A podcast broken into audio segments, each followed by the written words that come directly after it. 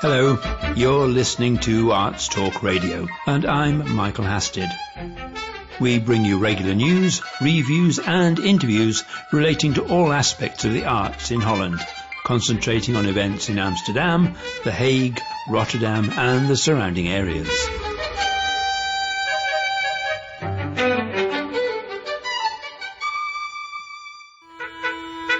Arts Talk Radio online. Features on the arts in English.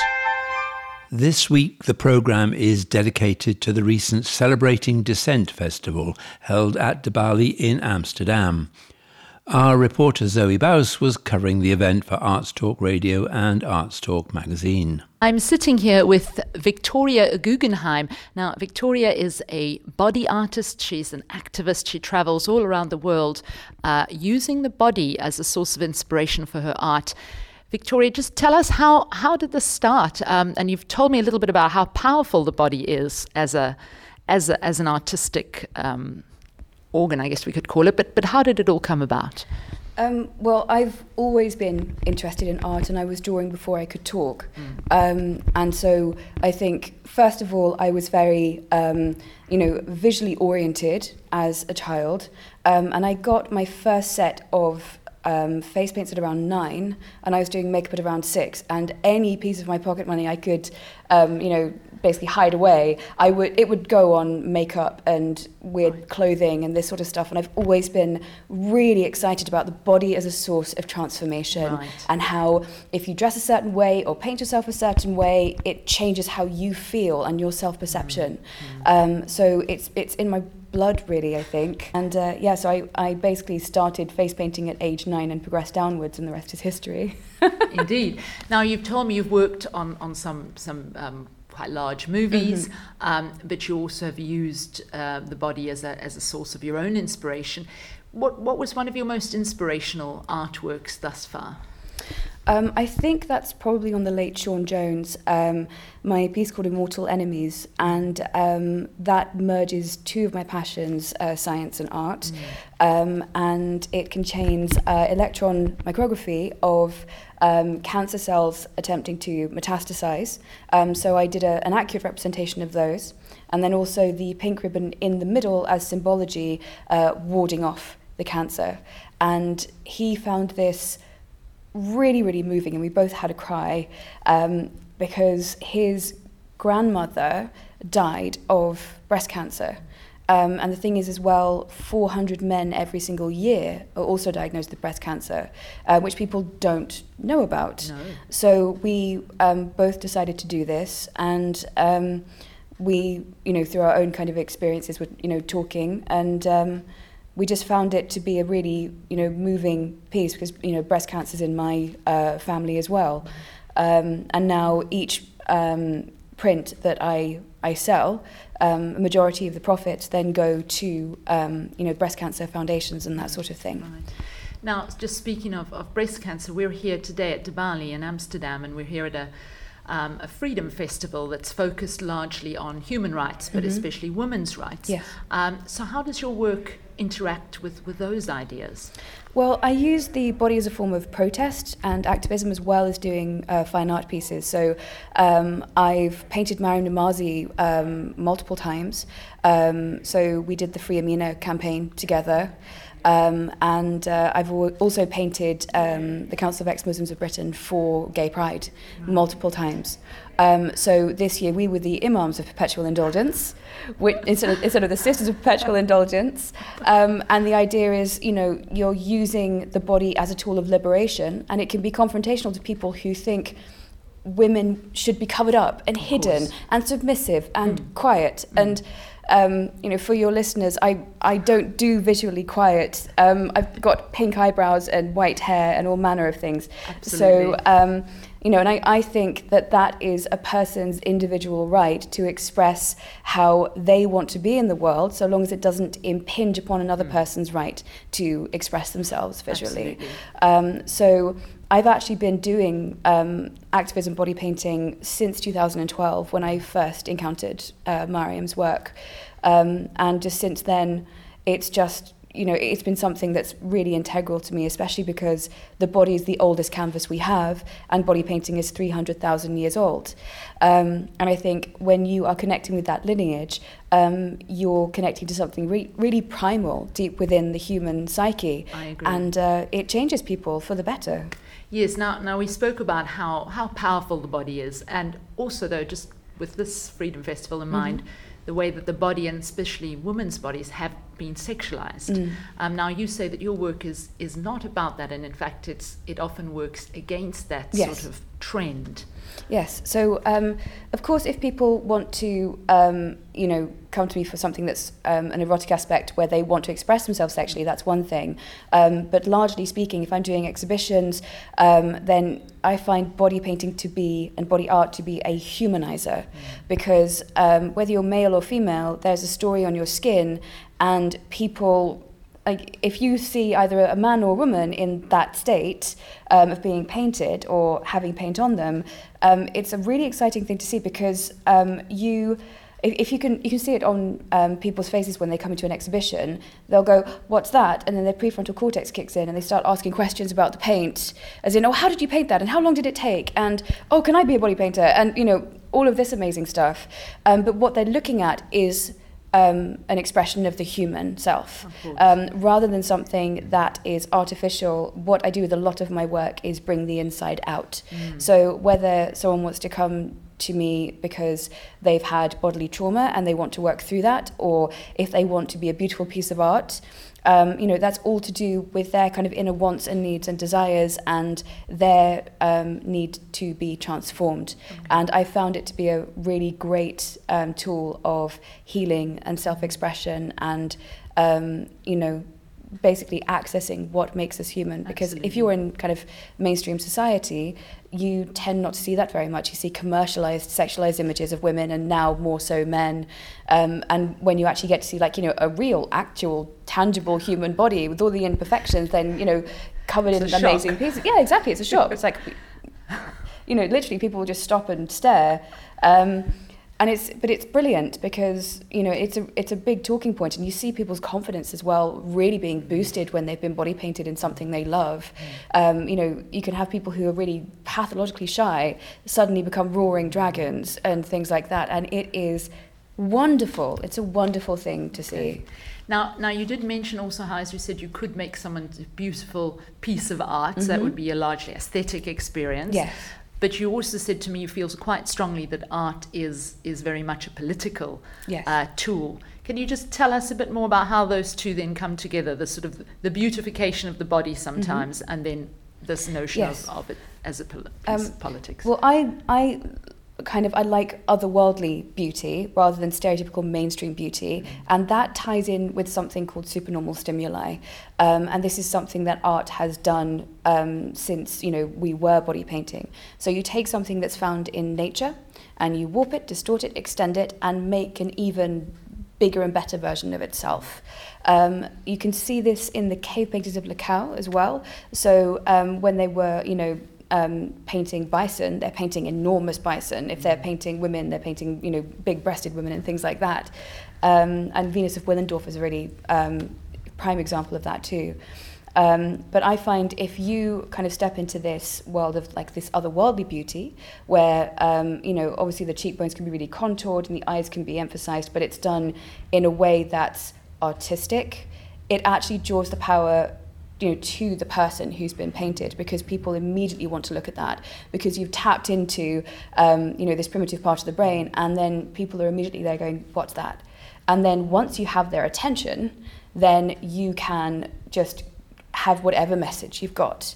Um, so whether it's you know like a, um, a stop Brexit rally, which I've painted at, um, you know whether it's gay pride, um, whether it's you know a feminine protest, um, you know whether it's you know other sorts of topless activism, like for example with Free Amina, um, you know people immediately just stop and And look. respond.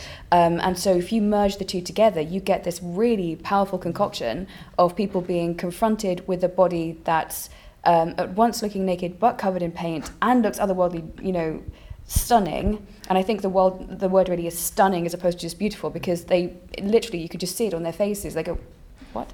Um, you know, once you have this kind of powerful concoction, um, you then have people's attention. Absolutely. Um, so that's how they marry together for me. Okay. Now, just just to finish, then going forward, wh- where is body painting going? Do you think where is your body painting going? Oh, I think it has endless possibilities. Um, and I mean, body painting is um, becoming bigger and bigger every single day, the actual body art world. Um, and it's not just something that's niche. Like, for example, like Guardians of the Galaxy used it. Um, there's new elimination shows, Skin Wars, that are using it in a mainstream sense. Um, but I see the merging of art with technology. Um, and I think that um, we're probably going to see a lot of augmented reality. Um, we're going to see um, people using it with um, LED and fibre optic dresses as a form of body art fashion, um, which has happened in a few London fashion shows. Um, and I think mixing the primitive with the ultra, ultra modern um, actually creates something that hasn't been seen in the mainstream world. Um, and merging these ideas can allow you to give birth to new ones because that's what happens when ideas have sex. Um, and I, I think it's it's beautiful. And in terms of you know the actual formulations, we now have waterproof body painting. So this means now you can do underwater shoots. You can create entirely new worlds. The options are, are limitless. Exactly, and that's what makes me so excited about body art because not only is, the, is it the oldest art form we have, but it also has, you know, just this exponential potential um, when it's merged with other kind of arts and technologies. And I think if we embrace that and make that not necessarily, you know, trendy mainstream, but actually give it proper cultural acceptance, then it's going to be good for our bodies and our minds. And, you know, if technological innovation goes, then maybe even our wallets. And so it might who help knows? To also ensure some humanity. Exactly. Exactly. technology. Uh, Yes, because have, that's the other thing as well. I mean, people see technology as so cold, Mm.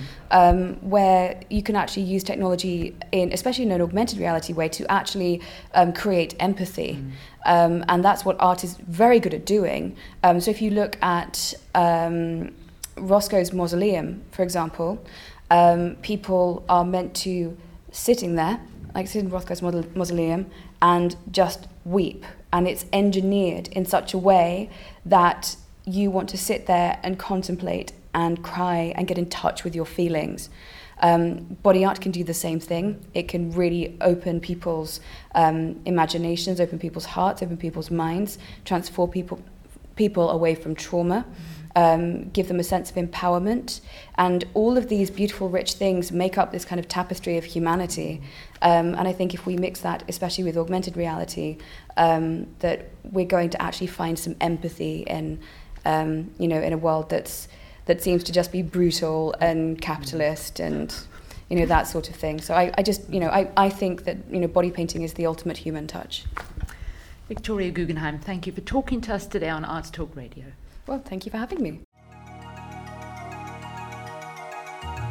Arts Talk magazine provides the perfect companion to Arts Talk Radio, with reviews and previews in English of cultural events in Holland. Whatever your interest in the arts, our international team of writers will always provide something new and exciting to see online. That's Arts Talk magazine, all one word, nl. artstalkmagazine.nl. Arts Talk Radio online.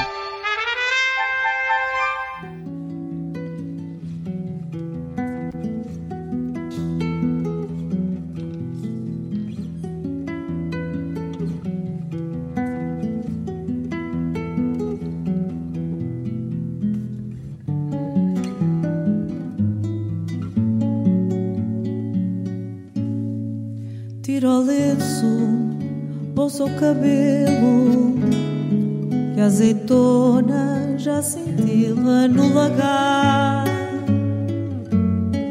Com este tempo e tu lá dentro Lembra-te o cheiro das esquinas no olivar. Cantigas içadas pelo vento,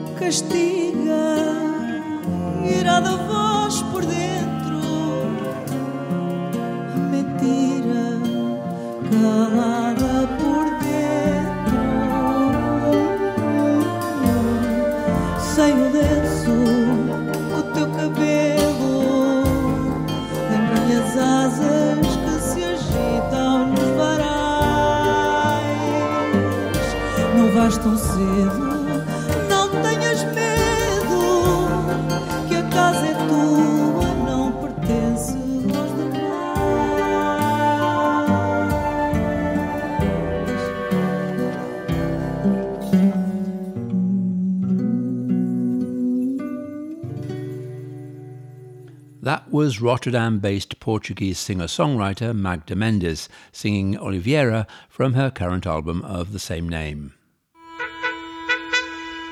Arts Talk Radio online. Taslima Nasreen is a Bangladeshi writer, poet, feminist, and human rights activist, as well as being a medical doctor. She has written 45 novels and she's been forced to live in exile from her country for 25 years. She was not even allowed to return for the death of her parents. Zoe Baus met her at Celebrating Dissent and started by asking her how her situation came about. You know, I was born in Bangladesh. I started writing when I was 13 years old. But I practiced, uh, I studied medicine, I became a doctor. When I was doctor, I actually uh, also continued my writings, my writings for the newspapers, and also I wrote poetry. But I wanted women's equality and uh, I fought against religious fundamentalism because I found that women are oppressed because of religion, anti women culture, customs, and traditions. I couldn't accept the idea that uh, women should be considered as inferior beings. Whenever I criticize Islam for being anti women, I was attacked by religious fundamentalists and a lot of conservative Muslims. Um, even though you know people liked my writings on women's rights and freedom, they couldn't tolerate the um, me saying that uh, all religions are anti-women and we don't need any religious laws in this modern time. We need secular laws. We need separation between state and religion, and we need, uh, you know, uniform civil code based on equality, and uh, we need women's total freedom. That was not tolerated by the government, also by the religious fanatics, also conservative Muslims. They kind of started war against me. Fatwas were issued against me. They set price on my head instead of uh, defending me. The government actually took action against me, and the, the government filed cases against me on the charges of blasphemy. And then ultimately, I was forced to leave my country 25 years ago. Then I moved to, you know, the Western countries. I lived here as a kind of celebrated author. I had, I had police protection for 24 hours. Mm, But I longed for my country. I wanted to go back to my country. But the government didn't allow me to enter my country. And then I moved, after a few years of living in exile in Europe, I moved to India. I now am living in India, but also there are Muslim fundamentalists are creating problems. They always wanted to kill me, wanted to throw me out of India. You know, so I have no place in Yeah. this world. I understand. Like in the West, I feel like an outsider. In the East, also, I feel like an outsider because because my views are different from the most of the people's views. But now, but now this is interesting because, of course, you, you feel you're from the east. You miss you miss your your culture, but as you say, your views are so different from a lot of that culture. Certainly, from the outside, it seems to me that Islam and and the culture of it are so closely connected. So, how do you? I mean, this could be interesting for a way forward. How do you conceive of of a world without Islam, but still with a sort of authentic culture. I mean, I think this is something that would be Yeah, no. fascinating for other people to try to understand how how could that function. You know, before Islam came, we all had culture. You know, I believe in secular culture. We have uh, our Bengali culture, Bengali dance, Bengali music, Bengali food and dresses. I love those. But when Islam was imposed, then hijab came, burqa came, all these, uh, you know, Arabic culture came. So we are not Arabic. not- So how could we accept the Arabic culture only because people were converted uh, to Islam? You could separate them. Yeah, basically. yeah, and also the the traditions and cultures who are anti-Islam, we should not celebrate those culture.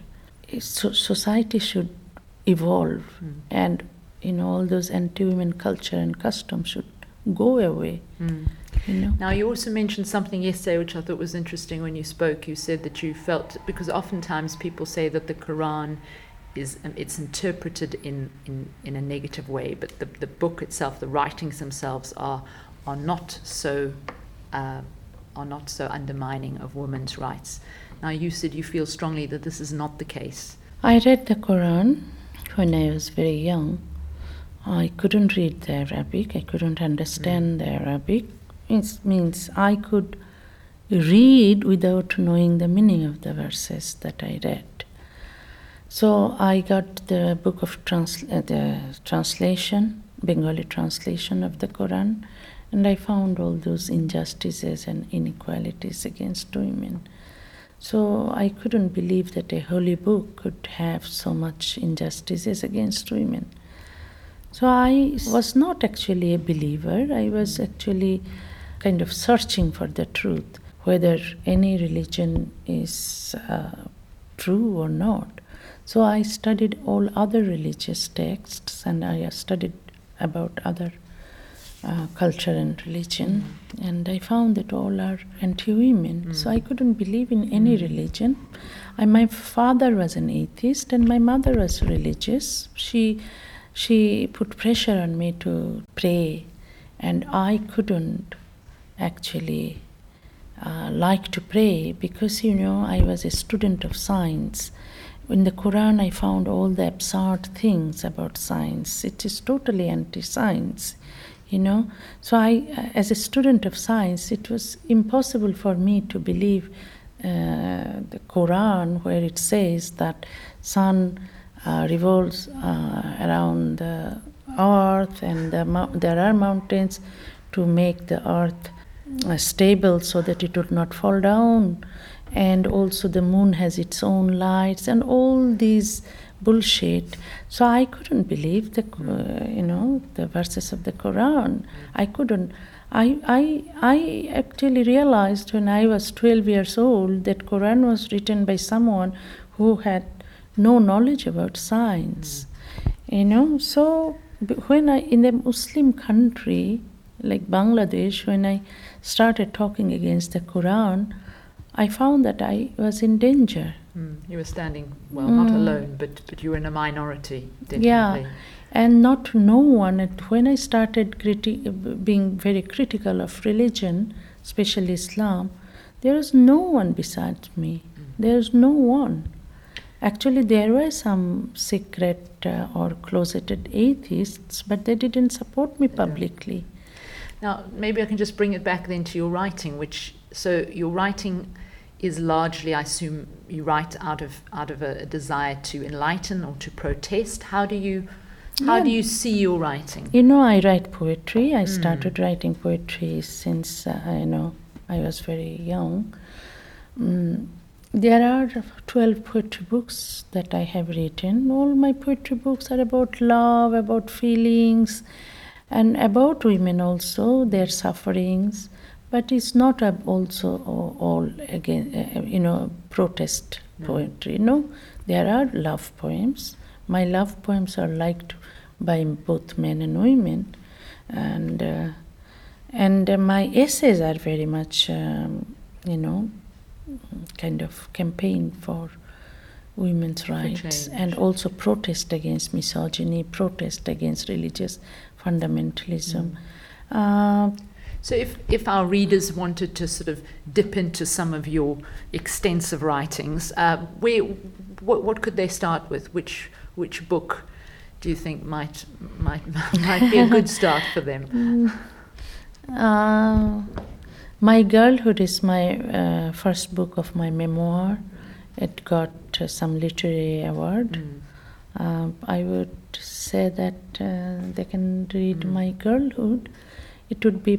It was already published in the United States, and also it will be published from Penguin.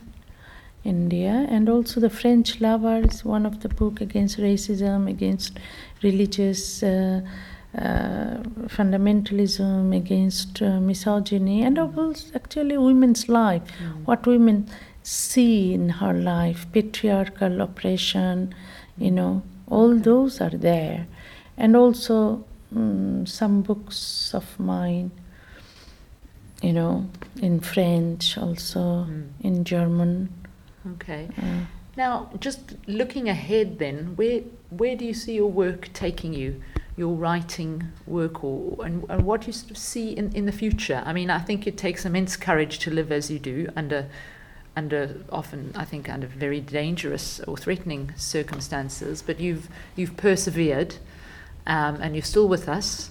So, where where how do you see the future?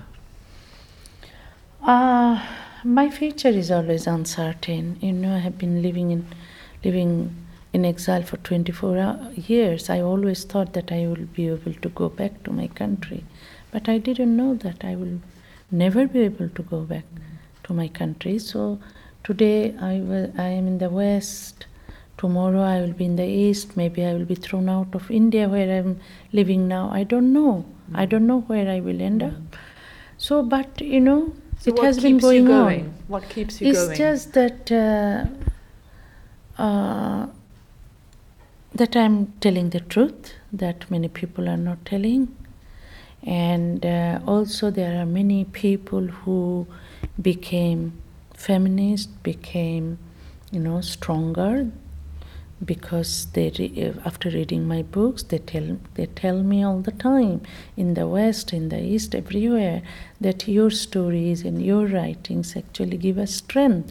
So never stop it never please continue. It hmm. gives us strength and and and courage. Courage. so that actually encourages me to continue. And i have seen that how poor oppressed women how they fight in their life you know maybe not the rich women and not the middle class women actually fight for their rights. I have seen that the, the women who have nothing, who have no penny, they fight for their rights. If they, if they work in construction uh, area, and they, then they fight for equal pay. Maybe the middle class and rich women do not do this because they think it's a norm. We should follow the norm because otherwise we will be will be treated as bad women. But those poor women do not actually care whether she, you know, they should uh, be treated as uh, bad women. No, they need food. They need to feed their children.